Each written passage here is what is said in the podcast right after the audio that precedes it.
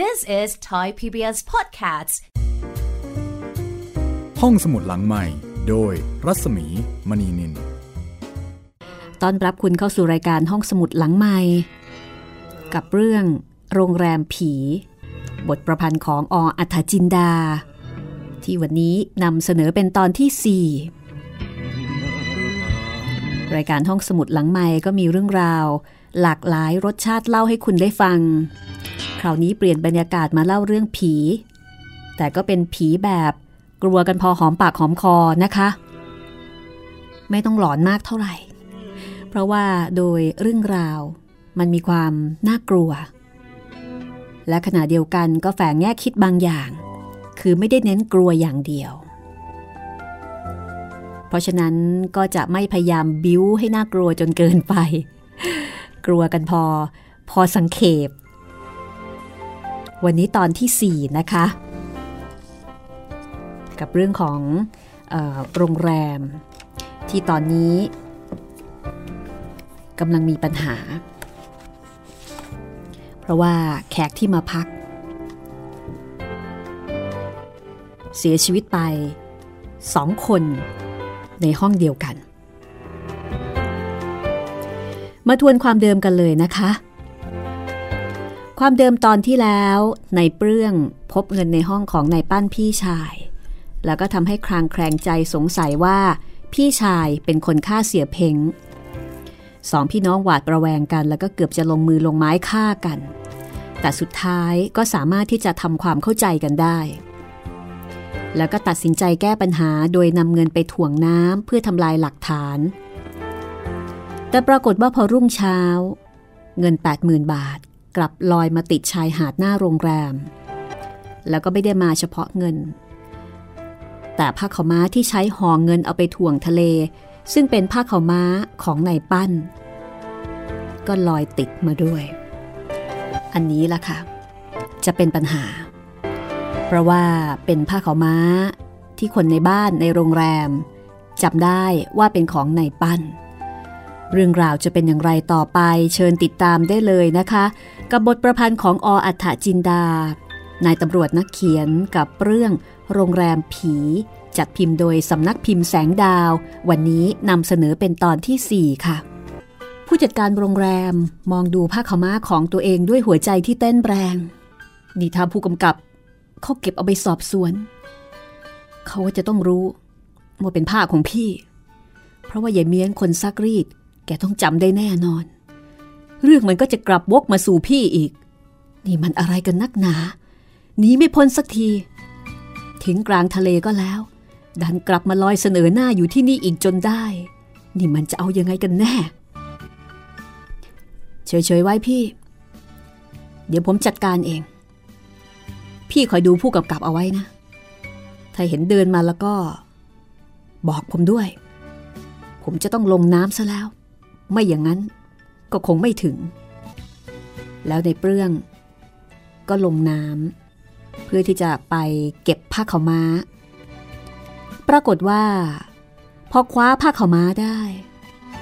ผู้กำกับก็วิ่งมาถึงพอดี เอาถึงกับยอมเปียกเชียวหรือนั่นคุณเปลื้อง แม้ขอบคุณมากทีเดียว นึกว่าช่วยเหลือราชการก่อนละกัน ในปั้นหัวใจเต้นแรง เมื่อเห็นผู้กำกับวิ่งเข้ามา แต่ก็ใจชื้น เมื่อเห็นน้องชายจมผ้าขาม้าเจ้ากรรมผืนนั้นลงไปใต้น้ำได้ทันท่วงที ในเปลืองแกล้งหัวเราะ มันลอยอยู่ไกลครับ ผู้กำกับ หยิบไม่ถึง ก็เลยต้องลงน้ำ จากนั้นในเปลืองก็เดินลุยน้ำกลับขึ้นมา ส่งธนบัตรให้ผู้กำกับอีกสองสามฉบับ ทีนี้เห็นจะหมดแน่ครับ ขอบใจมากคุณเปลือง ขอบใจที่ช่วยเหลือเออแล้วผู้กำกับจะทำยังไงกับเงินนี้ต่อไปครับ ในายป้านถามขึ้นเมื่อพยายามระงับอกระงับใจให้เป็นปกติ อันที่จริง ผมอยากจะคืนเงินทั้งหมดนี้ให้เมียเสียเพ้งเข้าไป แต่ใครจะยืนยันได้ว่าเงินเหล่านี้เป็นของเสียเพ้งที่หาย ถึงแม้จะเมียของเขาเองก็เถอะ เงินมันก็เหมือนเหมือนกันทั้งนั้น นอกจากจะมีเลขหมายอยู่เป็นหลักฐาน ก็เห็นจะต้องรายงานขอความเห็นจากผู้ใหญ่ก่อน แล้วแต่ท่านจะพิจารณา เหตุการณ์อันน่าใจหายใจคว่ำผ่านไปอย่างตื่นเต้นนายปั้นนึกในใจว่านี่มันเวรกรรมอะไรกันนะ ที่ทำให้ตนเองถึงต้องมาทะเรอทะร่า อยู่แถวหน้าคุกหน้าตารางแบบนี้ คือเสี่ยงที่จะต้องติดคุกหลายครั้งหลายหนแล้ว ทั้งๆทที่ตนไม่ได้ทำความผิดเลย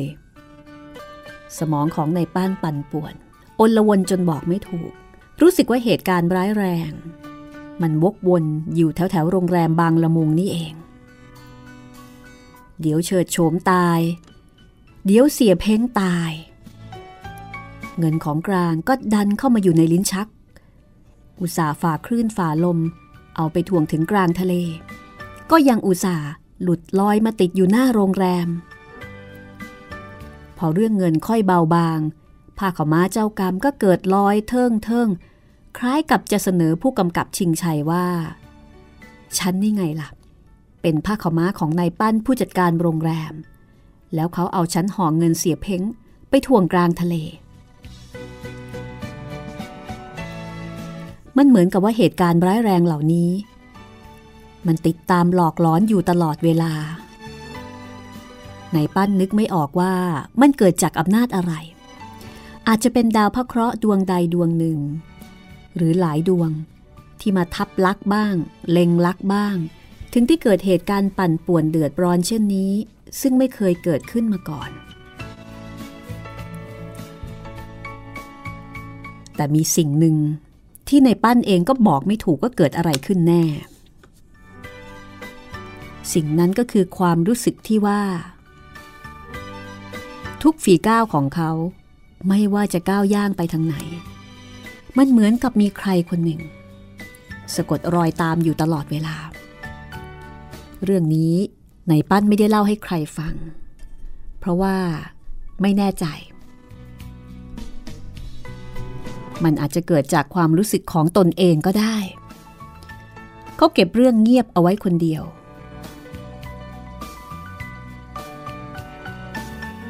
จนกระทั่งคืนนี้ หลังจากที่กลับเข้ามานอนพัก เมื่อช่วยผู้กำกับเก็บธนบัตรเจ้ากรรมจากชายหาดแล้ว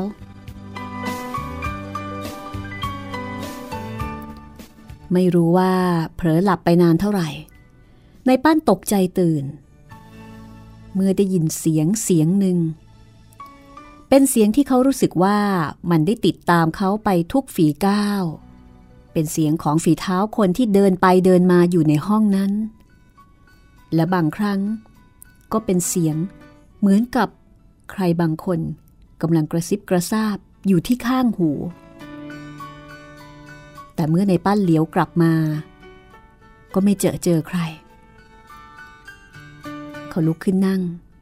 กวาดสายตาไปรอบๆห้อง ห้องซึ่งเกือบจะเรียกได้ว่ามืดสนิท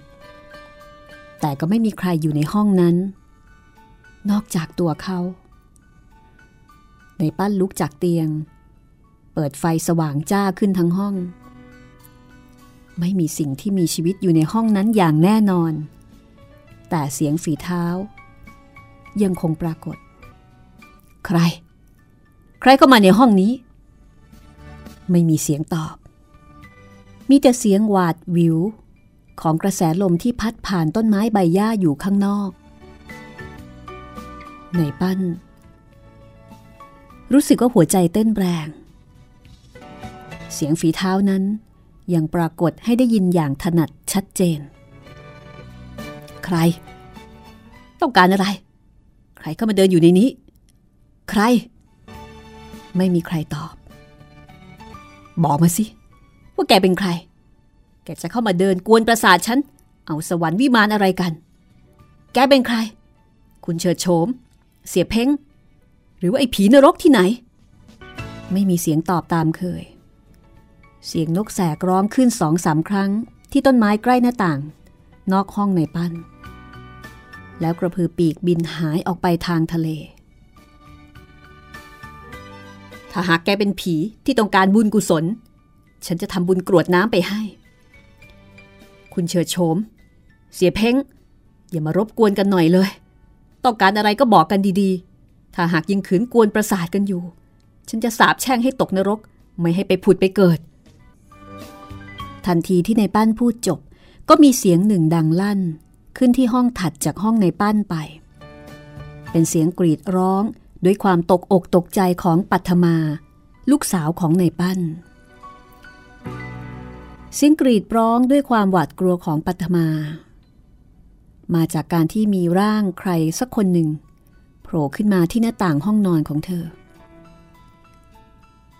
ขณะนั้น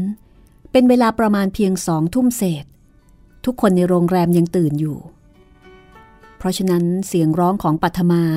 จึงดังไปถึงหูของคนเกือบทุกคน เจ้าของร่างลึกลับโผล่ขึ้นที่หน้าต่าง ชักมีดออกจากฝัก โดดลงมายืนอยู่ตรงหน้าปัทมาเงื้อมีดขึ้นสุดมือ ตั้งใจจะจ้วงแทงเพียงครั้งเดียว ก็ให้ปัทมาขาดใจตายลงไปทันที แต่เคราะห์ยังดี ขณะที่มันเงื้อมีดพกปลายแหลม ในท่าเตรียมสังหารนี้เอง ปริญญาพี่ชายซึ่งอยู่ห้องถัดไปก็เปิดประตูพรวดพลาดเข้ามา แล้วปืนพกในมือก็ลั่นเปรี้ยงไปที่ร่างร่างนั้นทันที เจ้าของร่างลึกลับชะงักด้วยความตกใจจากเสียงปืน ไม่มีเสียงร้องที่แสดงว่ากระสุนได้ถูกร่างของมันเข้าไปแล้ว มันเพียงพระจากปัทมาแล้วก็หนีออกไปทางหน้าต่าง ปริญญาพุ่งเข้าตวัดคอเอาไว้ได้ แล้วก็เริ่มรัดแน่นเข้า จนในที่สุดมันก็ต้องยอมจำนน อย่า อย่าฆ่าผม ผมยอม ผมยอมแล้ว ปริญญาผ่อนกำลังลงเล็กน้อย พอดีกับในปั้นในเปลื้อง พรวดพลาดเข้ามา พร้อมกับเจ้าน้อยที่วิ่งตามติดมาข้างหลัง ปัทมาโผเข้ากอดพ่อของเธอเอาไว้แน่น คุณพ่อคะมันจะเข้ามาฆ่าลูก มันจะเข้ามาฆ่าลูกค่ะในปั้นเอามือลูบผมลูกสาวเป็นเชิงปลอบโยน สายตาจ้องทะมึงถึงอยู่ที่ชายลึกลับนั้น พร้อมถามว่า แกจะฆ่าลูกฉันทำไม บอกมาเดี๋ยวนี้นะ ไม่งั้นแกตาย ไม่มีเสียงตอบจากชายผู้นั้น มันกลับมองดูในปั้น ด้วยสายตาอย่างเดียวกับที่ในปั้นจ้องมองมัน หูดมาสิ ไอ้ขี้ขาด ปริญญากระชากแขนออกจากคอแล้วก็ผลักร่างนั้นทลากระเด็นไปนอนหงายอยู่ข้างเก้าอี้ไอ้ผู้ชายตาขาว จะฆ่ากระทั่งผู้หญิง ทีอย่างนี้ แกพูดออกมาได้ จะฆ่ากระทั่งผู้หญิง แล้วพวกแกล่ะ ไม่ได้คิดฆ่าผู้หญิงหรอกหรือความจริงก็ได้ฆ่าไปแล้วด้วยซ้ำในเรื่องงง ใครวะฆ่าผู้หญิง ยังจะมาทำขึ้นเสียงบะไอหมอนี่ เคยเห็นหน้าที่ไหนนี่ว่า ในเรื่อง เดินเข้าไปใกล้แล้วก็เอามือจิกผมมันให้เงยหน้าขึ้น ปรากฏว่าผู้ชายคนนี้คือนายปราโมทสามีของเฉิดโฉม หญิงสาวที่มาตายในโรงแรมนี้เป็นคนแรกนั่นเอง นั่นสิ ถึงได้ว่าเคยเห็นหน้าที่ไหน ก็ดีแล้วนี่ที่มาหาเราเอง รู้หรือเปล่าว่าตำรวจเขาตามจับตัวแกอยู่นายปั้นก็ออกคำสั่งเด็ดขาดว่า ให้เอาตัวนายปราโมทไปให้ผู้กำกับชิงชัยนายปริญญาซึ่งเป็นลูกชายของนายปั้น ฉุดมือปราโมทให้ลุกขึ้นยืน ไป เดินไปสิ จะให้ฉันไปไหน ก็ไปโรงพักนะสิถามได้ ไปหาผู้กำกับ คนอย่างแกนี่ไม่น่าจะออกมาลอยนวลอยู่นอกตารางเลยฆ่าได้แม้กระทั่งเมียตัวเอง ปราโมทย้อนถามว่า ใครฆ่าเมียตัวเอง ก็แกนะสิ อย่ามาทำพูดมากเลยนะ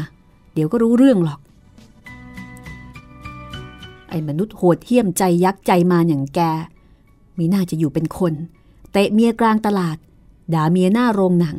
แกช่างไม่นึกเลยว่า คนคนนั้นก็คือผู้หญิง อย่างน้อยก็เป็นเมียแก ไม่แต่เพียงเท่านั้น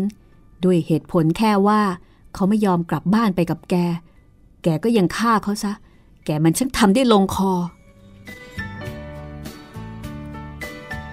ไม่มีเสียงตอบจากปราโมทพอเอ่ยถึงการตายของเฉิดโฉม ดูนายปราโมทซึมเศร้าลงไปทันตาเห็น เดินก้มหน้าก้มตา ตามในเปรื่องเข้ามาในห้องรับแขกของโรงแรม นิ่ง เงียบ แล้วก็ไม่ปริปากถกเถียงโต้แย้งอะไรอีกเลย เมื่อนั่งลงบนเก้าอี้แล้ว ปราโมทก็เงยหน้าขึ้นพูดกับทุกคนด้วยน้ำเสียงที่สั่นเครือ เหมือนคนจะร้องไห้พวกคุณจะเชื่อผมหรือไม่ก็ตามใจ แต่ผมไม่ได้ฆ่าเมียผม นี่คือคำยืนยันของนายปราโมทแต่ไม่ว่าอย่างไรก็ตาม นายปราโมทก็ถูกส่งตัวไปให้ตำรวจ และไม่นานนัก นายปราโมทก็มาอยู่กับผู้กำกับชิงชัย ซึ่งต้องควบคุมตัวนายปราโมทเอาไว้ก่อน นายปราโมทขออนุญาตสูบบุหรี่ ผู้กำกับชิงชัยอนุญาต แล้วก็บอกว่า เชิญตามสบายคุณปราโมทแต่ผมขอโทษที่จะต้องควบคุมตัวคุณเอาไว้ก่อน ควบคุมผม ควบคุมทำไมครับ ผมทำความผิดอะไรร้ายแรงนักเชียวหรือครับ ผู้กำกับ อย่างน้อยกุ้นก็บุกรุกเข้าไปในห้องคุณปัทมา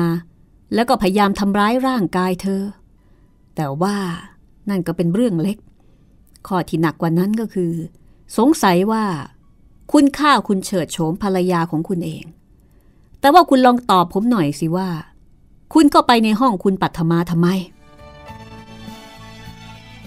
ประโมทอัดบุรีสองสามทีซ้อน แล้วก็ตอบออกมาอย่างน่าชื่นตาบานว่า ผมจะเข้าไปฆ่าทุกคนที่ผมพบ อาจจะเป็นในปั้น ในเปลื้อง หรือว่าปริญญา แต่เผอิญเป็นปัทมา เอา้า แล้วทำไมคุณถึงทำเป็นหมาบ้าพานกระแชงอย่างนั้นล่ะคุณปาโมดพบใครก็จะฆ่า โดยไม่เจาะจงว่าจะเป็นคนนั้นคนนี้ทำเนี่ยกับซีอุยอยากจะกินตับเด็กอย่างนั้นล่ะ ผมมีเหตุผล เหตุผลของคุณ เหตุผลของคนขี้เมาหรือว่าของคนบ้า ไม่ใช่อย่างนั้นหรอกครับ ผู้กำกับ ผมอยากจะฆ่าพวกนั้นทุกคน เพราะว่าพวกมัน พวกมันเป็นคนยุยงส่งเสริม ไม่ให้เมียกลับไปกับผม ไม่คืนดีกับผม แล้วในที่สุด มันก็ฆ่าหล่อนซะ เพราะเห็นว่า เฉิดโฉมเป็นเมียผม เป็นเมียเศรษฐีจันทบุรี แต่ความจริงเฉิดโฉมไม่มีเงินติดตัวมาเลย ครั้งแรกผมก็ไม่แน่ใจ แต่พอเสียเพ้งมาตายอีกคนหนึ่งผมก็เชื่อว่า เจ้าพวกโรงแรมนี่เอง ที่เป็นตัวการ ผู้กำกับได้ฟังก็สายหน้าช้าๆ คุณเอาอะไรมาพูด คุณปราโมทผมได้สอบสวนเรื่องนี้ด้วยตัวเอง ไม่ใช่คุณ คุณปั้น คุณเปลื้อง ปริญญา หรือใครคนใดคนหนึ่งในโรงแรมเป็นคนฆ่า ถึงเสียแพ้งก็เถอะ ก็ไม่ใช่คนในโรงแรมฆ่า คนร้ายคนนี้ เป็นบุคคลภายนอก ซึ่งผมกำลังตามหาอยู่ ไม่ใช่คนภายนอกครับ ผู้กำกับ ไอ้ปั้นนั่นแหละครับ เป็นตัวการ เป็นคนฆ่า ถ้าอย่างนั้น ก็หมายความว่าคุณปฏิเสธ ว่าคุณไม่ได้ฆ่าคุณเฉิดโฉมอย่างนั้นหรือโถผู้กำกับครับ ผมจะฆ่าเฉิดโฉมทำไม ผมรักเฉิดโฉม ผมรักเมียของผมมาก รักจริง ๆ แต่ไม่มีใครรู้ รักมาก รักมากแบบไหน นึกจะเตะก็เตะ นึกจะด่าก็ด่า ไม่ว่าหน้าโรงหนังหรือว่ากลางตลาด ถ้าผู้ชายทุกคนรักเมียอีแบบนี้ ผมว่าจะไม่มีผู้หญิงคนไหนยอมเป็นเมีย มันเป็นอารมณ์วูบเดียวครับ ผู้กำกับ มันแปลกจริง ๆนะครับ พูดไปก็ไม่มีใครเชื่อ เดิมทีเดียว ผมไปขอเฉิดโฉมกับพ่อของเธอ แต่พ่อเขาไม่ยอมยกให้ หาว่าผมขี้เมาเล่นการพนัน การงานก็ไม่ทำเป็นล่ำเป็นสัน แต่ตอนนั้นผมรักเฉิดโฉมจริง ๆ รักอย่างจับหัวใจ เมื่อขอดีๆ เขาไม่ให้ ประกอบกับผมเจ็บใจ ที่พ่อเขาหาว่าผมขี้เมาหยำเป เล่นการพนันไม่ทำงานทำการ ผมก็เลยซื้อเอา ซื้อเท่าไหร่ แสนหนึ่งครับ แสนหนึ่ง รวมทั้งค่าสินสอดทองมั่น ค่าเลี้ยงดูปูเสือกันวันแต่งงานด้วย ผมรักเฉิดโฉมมาก รักจริง ๆ แต่มันยังไงไม่ทราบ พอนึกถึงพ่อเขาทีไร อารมณ์แค้น มันก็บูบขึ้นมาทันที แล้วผมก็ทำร้ายเขา ทั้งๆทที่ผมไม่อยากจะทำบางครั้งผมก็ทำไปโดยไม่รู้ตัวด้วยซ้ำว่าผมทำอะไรลงไป พอรู้สึกตัว เฉิดโฉมก็ลงไปนอนจุกแอดแอดอยู่กับถนนแล้ว พอกลับถึงบ้าน ผมก็ต้องกราบขอโทษเขาแทบแย่ทุกที มันเป็นอย่างนี้แหละครับ ผู้กำกับ นี่คือเรื่องราวจากปากคำของนายปราโมทคนที่ตำรวจรวมไปถึงคนที่โรงแรมสงสัย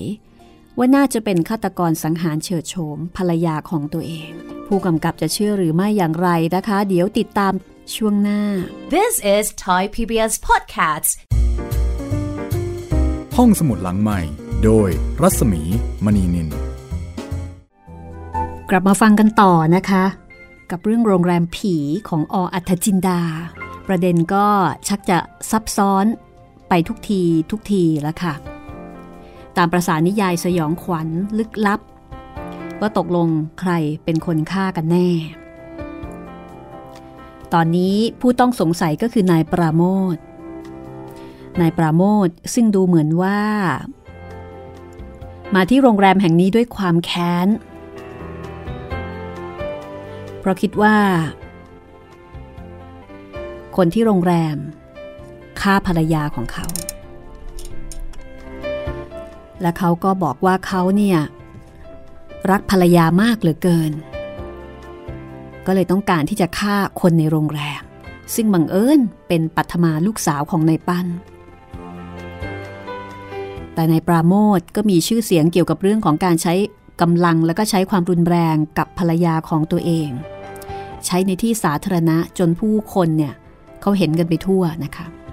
เพราะฉะนั้นก็มีน้ำหนักละในการที่นายปราโมทจะถูกกล่าวหา ว่าเป็นคนลงมือฆ่าภรรยาของตัวเองคือ คือมีเหตุผลแล้วก็มีน้ำหนักที่จะทำเช่นนั้น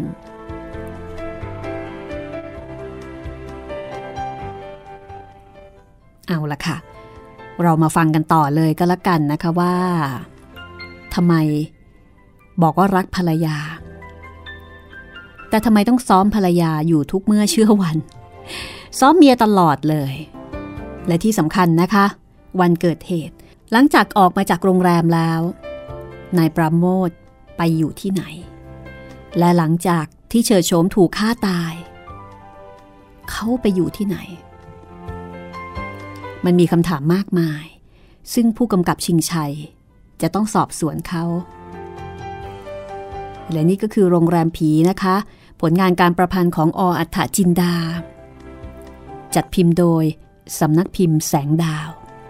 ถ้าพร้อมแล้วเราไปฟังกันต่อเลยนะคะ กับตอนที่ 4 ช่วงที่ 2 ค่ะ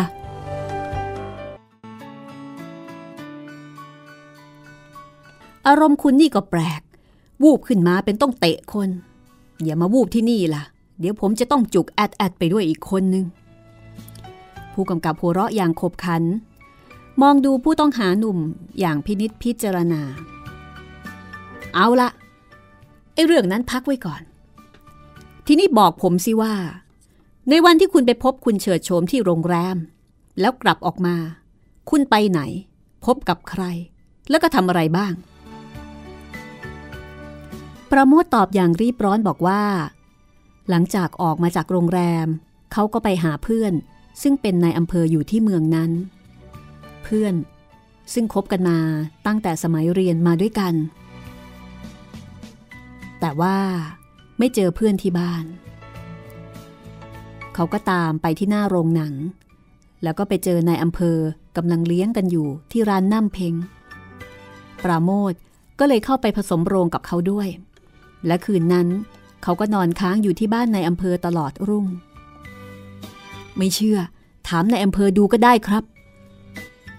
ไม่ต้องถามก็ได้ ผมถามเข้ามาแล้ว แต่ที่ถามคุณก็เพื่อให้แน่ใจ ว่าตรงกันหรือเปล่า ขอถามอีกหน่อย วันรุ่งขึ้นคุณไปไหนทำไมคุณไม่ย้อนกลับมาหาคุณเฉิดโฉมที่โรงแรมเพื่อจะพาเขากลับบ้าน ผมไปกรุงเทพครับ คืนนั้นผมรู้สึกว่าเฉิดโฉมพูดจาแข็งแรงกว่าทุกๆ ครั้ง ที่เรามีปากเสียงกัน เขาอาจจะอยากขาดจากผมจริง ๆ ก็ได้ ผมก็เลยไปกรุงเทพ ไปซื้อสร้อยข้อมือมาเส้นหนึ่ง จะให้เขาเป็นการเอาอกเอาใจเขาสักหน่อย แต่ แต่ผมก็พบข่าวในหนังสือพิมพ์เสียก่อนตำรวจเอื้อมมือมาตบไหล่ปราโมทเบา เมื่อเห็นว่าเขาออกจะเศร้าเกินไป เอาละคุณปราโมทเป็นอันว่าเรื่องที่เกิดขึ้นทั้งหมด เป็นเรื่องเข้าใจผิดกัน คุณปั้น คุณเปลื้อง พี่น้องนั่น เขาก็สงสัยว่าคุณเป็นคนฆ่า เพราะคุณได้พูดจาอาฆาตภรรยาเอาไว้มากเหลือเกิน ในขณะที่คุณเองก็เข้าใจว่าสองพี่น้องนั่นเป็นคนฆ่าภรรยา เพราะว่าต้องการเงิน ที่เข้าใจว่าคุณเฉิดโฉม เอาติดตัวมาด้วยมาก แต่ก็ผิดทั้งสองฝ่าย ผมจะบอกให้นะคุณปราโมทคนร้ายที่ฆ่าคุณเฉิดโฉมกับเสียเพงเป็นคนที่ขาขวาเสีย เพราะว่าผมพบรอยเท้าบนพรม หนักข้างเบาข้าง แสดงว่าเป็นรอยเท้าของคนที่เดินกระเพก ก็อยากจะให้คุณเข้าใจซะให้ถูกต้อง จะได้ไม่มีเรื่องอาฆาตจองเวรกันอีกต่อไป ผมเข้าใจครับผู้กำกับ ผมจะกลับไปที่โรงแรม กลับไปขอโทษคุณปั้นกับคุณเปลื้องเขาก่อนที่ ที่ผมจะกลับไปจันทบุรีสำหรับคดีฆ่าคุณเฉิดโฉม คุณบริสุทธิ์ แต่สำหรับเรื่องที่ปีนหน้าต่าง จะเข้าไปทำร้ายคุณปัทมานี่สิ ไม่รู้ว่าเขาจะเอาเรื่องหรือเปล่า แต่ก็เห็นจะไม่เป็นอะไร คุณปั้นเป็นคนธรรมะธรรมโม เมตตากรุณา เห็นจะไม่เอาเรื่อง แต่ถ้าคุณปัทมาเขาเอาเรื่อง ผมก็ต้องเอาตัวคุณมาอีก แต่ตอนนี้เอาละคุณกลับไปได้ ปราโมทยกมือไหว้ด้วยความขอบคุณอีกครั้งหนึ่ง ไม่เป็นไรครับ ถ้าต้องการตัวผมก็ให้คนไปตาม หรือว่าวิทยุไปตามก็ได้ครับ ผมลาครับ ขอบพระเดชพระคุณผู้กำกับที่กรุณาต่อผมว่างๆไปเที่ยวจันทบุรีบ้างสิครับผมไม่กล้าไปหาคุณบล็อก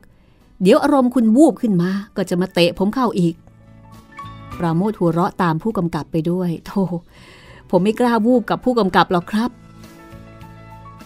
จริงๆ กับคนอื่น ผมก็ไม่กล้าวูบหรอกครับอ้าวทำไมล่ะ ผมกลัวเขาวูบเอาบ้างครับ บ้า แล้วกัน วูบแต่กับเมียเท่านั้นเอง ผู้กำกับหัวเราะชอบใจ มองดูปราโมทลงบันได จนกระทั่งนั่งรถสามล้อออกจากสถานีตำรวจไป เป็นอันว่าปราโมทหลุดพ้นจากข้อหาฆ่าภรรยาตัวเอง ส่วนทางด้านโรงแรม ก็มีโอกาสได้ต้อนรับนายปราโมทอีกครั้งหนึ่ง แต่ว่าครั้งนี้แตกต่างไปจากทุกครั้ง คือทุกครั้งที่นายปราโมทมาเนี่ยจะน่ากลัวทุกครั้งเลย ครั้งนี้นายปราโมทยกมือไหว้ในปั้นอย่างนอบน้อม ผู้กำกับท่านปล่อยผมมาครับ ท่านบอกให้ผมมาขอโทษผู้จัดการ หมายความว่าไม่มีหลักฐานว่าคุณเป็นคนฆ่าคุณเฉิดโฉม ไม่มีครับ ก็ผมไม่ได้ฆ่าเขานี่ครับ ผู้กำกับท่านได้หลักฐานจากนายอำเภอเอาไว้หมด ในเรื่องฐานที่อยู่ของผมในขณะเกิดเหตุ แล้วคุณมาที่นี่ทำไม ผมมาขอโทษครับ ความจริงมันเป็นเรื่องเข้าใจผิด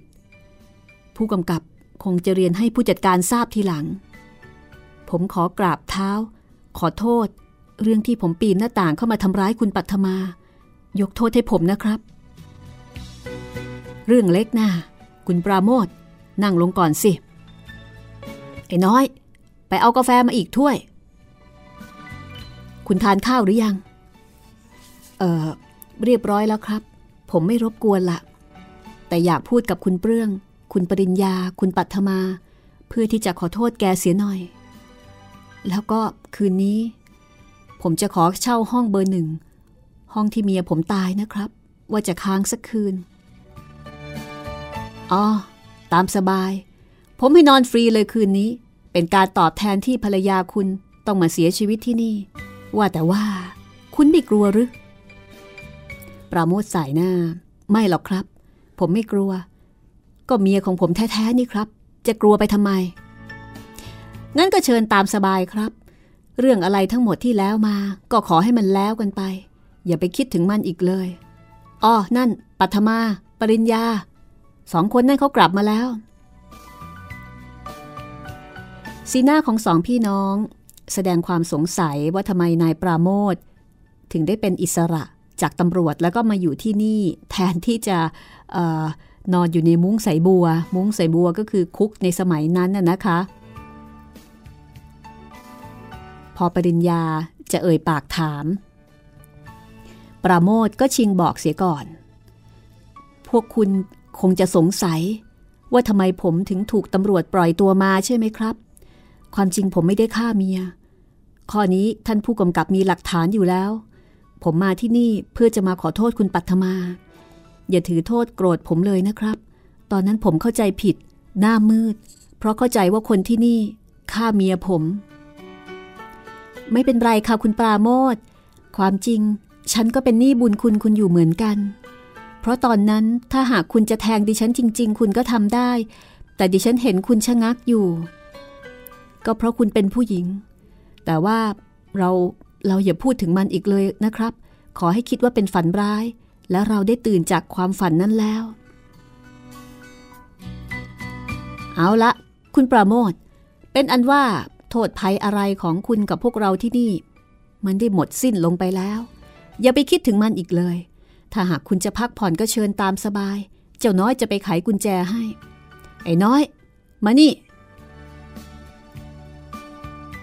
พาคุณปราโมทไปห้องพัก เบอร์อะไรครับ เบอร์หนึ่ง เจ้าน้อยสะดุ้งสุดตัวเอ่อทำไมต้องเบอร์นั้นด้วยล่ะครับ เบอร์อื่นก็ว่างทุกเบอร์ ผมผม ผมไม่อยากเปิดเข้าไปเลย เอาเถอะหน้า ให้ไปเปิดก็ไปเปิดก็แล้วกัน เชิญครับคุณปราโมทขอบพระคุณครับทุกๆคน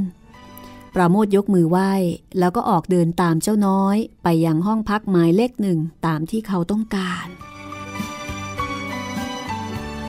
คืนนั้น เมื่อตกดึก ลมเริ่มพัดแรง ม่านแพรสีขาวริมหน้าต่าง ปลิวว่อน คล้ายกับร่างใครคนใดคนหนึ่ง ที่คลุมด้วยผ้าสีขาวกำลังยกมือควักไขว่ไปมา ลมแรงขึ้นทุกทีทุกที จนกลายเป็นพายุ ท้องฟ้ามืด นานๆก็แลบแปรปราบเสียครั้งหนึ่ง แล้วก็ส่งเสียงคำรามกึกก้องมะม่วงต้นใหญ่ ที่อยู่ใกล้ๆกับหน้าต่าง ถูกลมโยกแกว่งไกวกิ่งใบระหลังคานั้น ส่งเสียงแกรกกรากอยู่ตลอดเวลา ประโมทนั่งพิงพนักเตียงอยู่คนเดียว ในมือเขามีบุหรี่ ซึ่งไม่ลามจนเกือบจะหมดมวน เขานึกถึงความหลัง ในห้องนี้เมื่อสองอาทิตย์ที่ผ่านมา เฉิดโฉมเมียที่เขาทั้งรัก ทั้งแค้น ได้จบชีวิตลงด้วยน้ำมือของใครคนหนึ่ง มันเป็นการ สิ้นสุดทุกสิ่งทุกอย่างของปราโมทมีรัก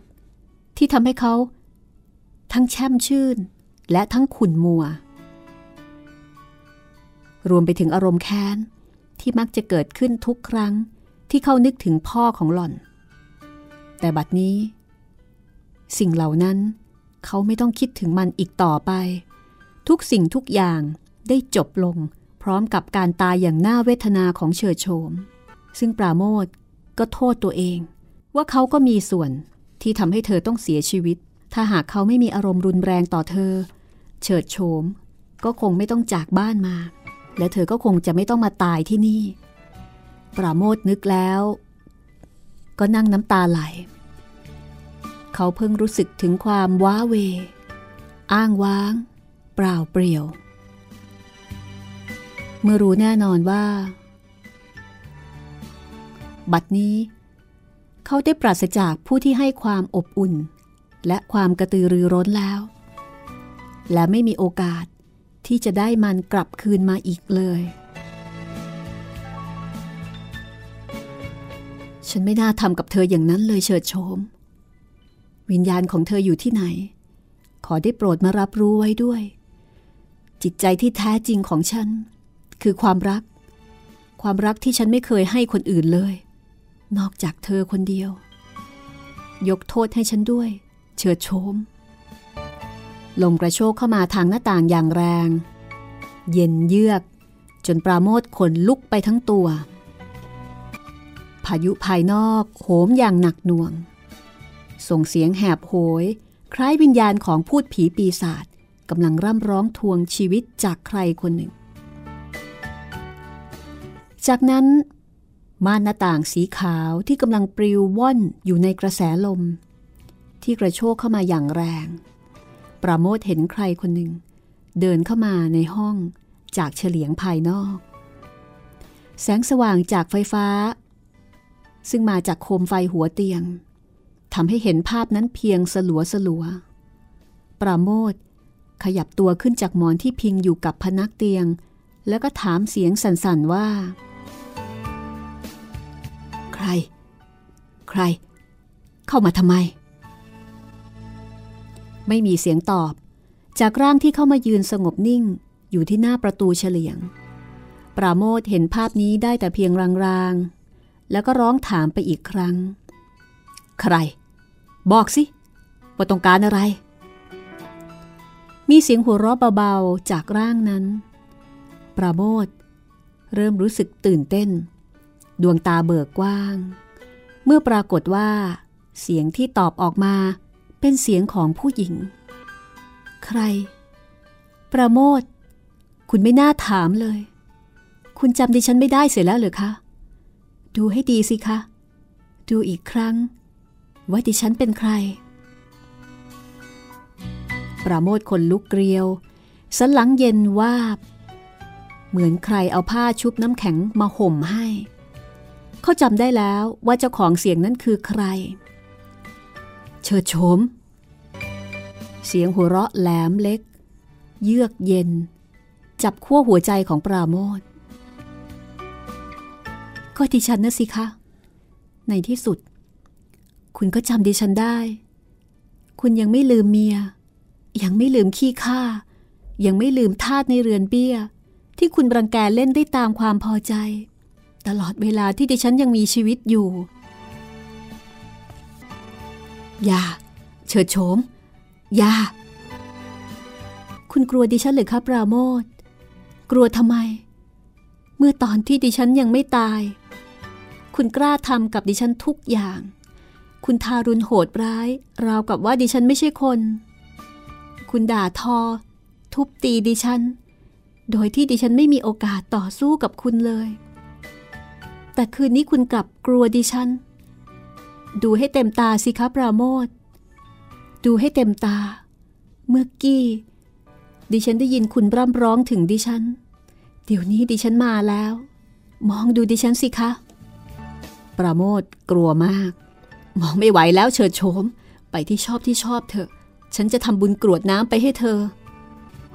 ดิฉันไม่ต้องการบุญกุศลอะไรจากคุณ มองดูสิคะ คุณไม่น่าจะหวาดกลัวดิฉันเลย ดิฉันไม่ได้ทำร้ายคุณ ไม่ได้เตะถีบด่าทอ เหมือนที่คุณเคยทำกับดิฉัน เพียงแต่ขอให้คุณมองดูดิฉันเท่านั้น คุณก็กลัวเสียแล้ว ดูสิคะ ดูให้เต็มตา ปราโมทร้องออกมาด้วยความกลัว ดูไม่ไหวแล้วเฉิดโฉม ไม่ไหวจริง ๆ เฉิดโฉม มองยังไงไหว หน้าเธอซีดขาวออกอย่างนั้น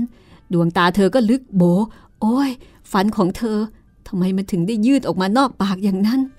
ฉันกลัว ฉันกลัวจริง ๆ สิ่งใดที่ฉันได้หลงผิดไป ขอให้ยกโทษให้ฉันด้วย ฉันจะทำบุญกรวดน้ำไปให้ เธอไปที่ชอบที่ชอบเถอะนะ ฉันกลัว ฉันกลัว เฉิดโฉมหัวเราะออกมาอย่างผู้มีชัยชนะ แล้วก็เคลื่อนใกล้ปราโมทเข้ามาอีก มือทั้งสองของเธอ ยื่นออกมาตรงหน้า คล้ายกับ ต้องการจะลากตัวปราโมทให้ตามเธอไปด้วย คุณไม่ต้องทำบุญทำกุศลอะไรให้ดิฉันหรอกคะดิฉันไม่ต้องการ ดิฉันต้องการอย่างเดียวเท่านั้น เธอต้องการอะไรเฉิดโฉม ดิฉันต้องการตัวคุณ ต้องการชีวิตคุณ คุณปราโมทดิฉันจะเอาคุณไปด้วย เอาฉันไปด้วย ตาย โอ้ย เอาฉันไปทำไม ฉันยังไม่อยากไป ฉันยังไม่อยากตาย คุณจะอยากหรือไม่อยาก คุณก็ต้องตาย มาสิครับปราโมทตามดิฉันมา เราจะไปด้วยกัน เดี๋ยวนี้ ปราโมททะลึ่งลุกขึ้นจากเตียง เมื่อเห็นเฉิดโฉม ยื่นมือเข้ามา จะจับข้อมือเขาฟ้าผ่าเปรี้ยงลงบนยอดสนที่ห่างจากโรงแรมเพียงครึ่งกิโลเมตร สายฟ้าทำให้เกิดความสว่างสวัยขึ้นทั่วบริเวณ พายุยังคงโหมอย่างหนัก และสักครู่ ฝนก็เทลงมาราวกับฟ้ารั่ว ไม่มีใครเลยในโรงแรม ที่จะได้ยินเสียงร้องขอความช่วยเหลือของปราโมทไม่มีใครรู้ว่าเกิดอะไรขึ้นแก่เขา ทุกคนหลับสนิทอยู่ใต้ผ้าห่ม อย่างเป็นสุขฝนยังคงกระหน่ำลงมาอย่างหนัก ไม่รู้สาง ไม่รู้สา และยังคงกระหน่ำลงมาอย่างไม่ลืมหูลืมตาอย่างนี้ตลอดคืน จนกระทั่งรุ่งอรุณของวันใหม่ บางกรุงติดตามเรื่องราวของโรงแรมผี ผลงานของออัธจินดาได้ต่อไป ตอนหน้าตอนที่ 5 ค่ะ ปราโมทจะเป็นอย่างไร ลองเดาดูนะคะ This is Thai PBS Podcasts. ห้องสมุดหลังใหม่ โดยรัศมีมณีนิน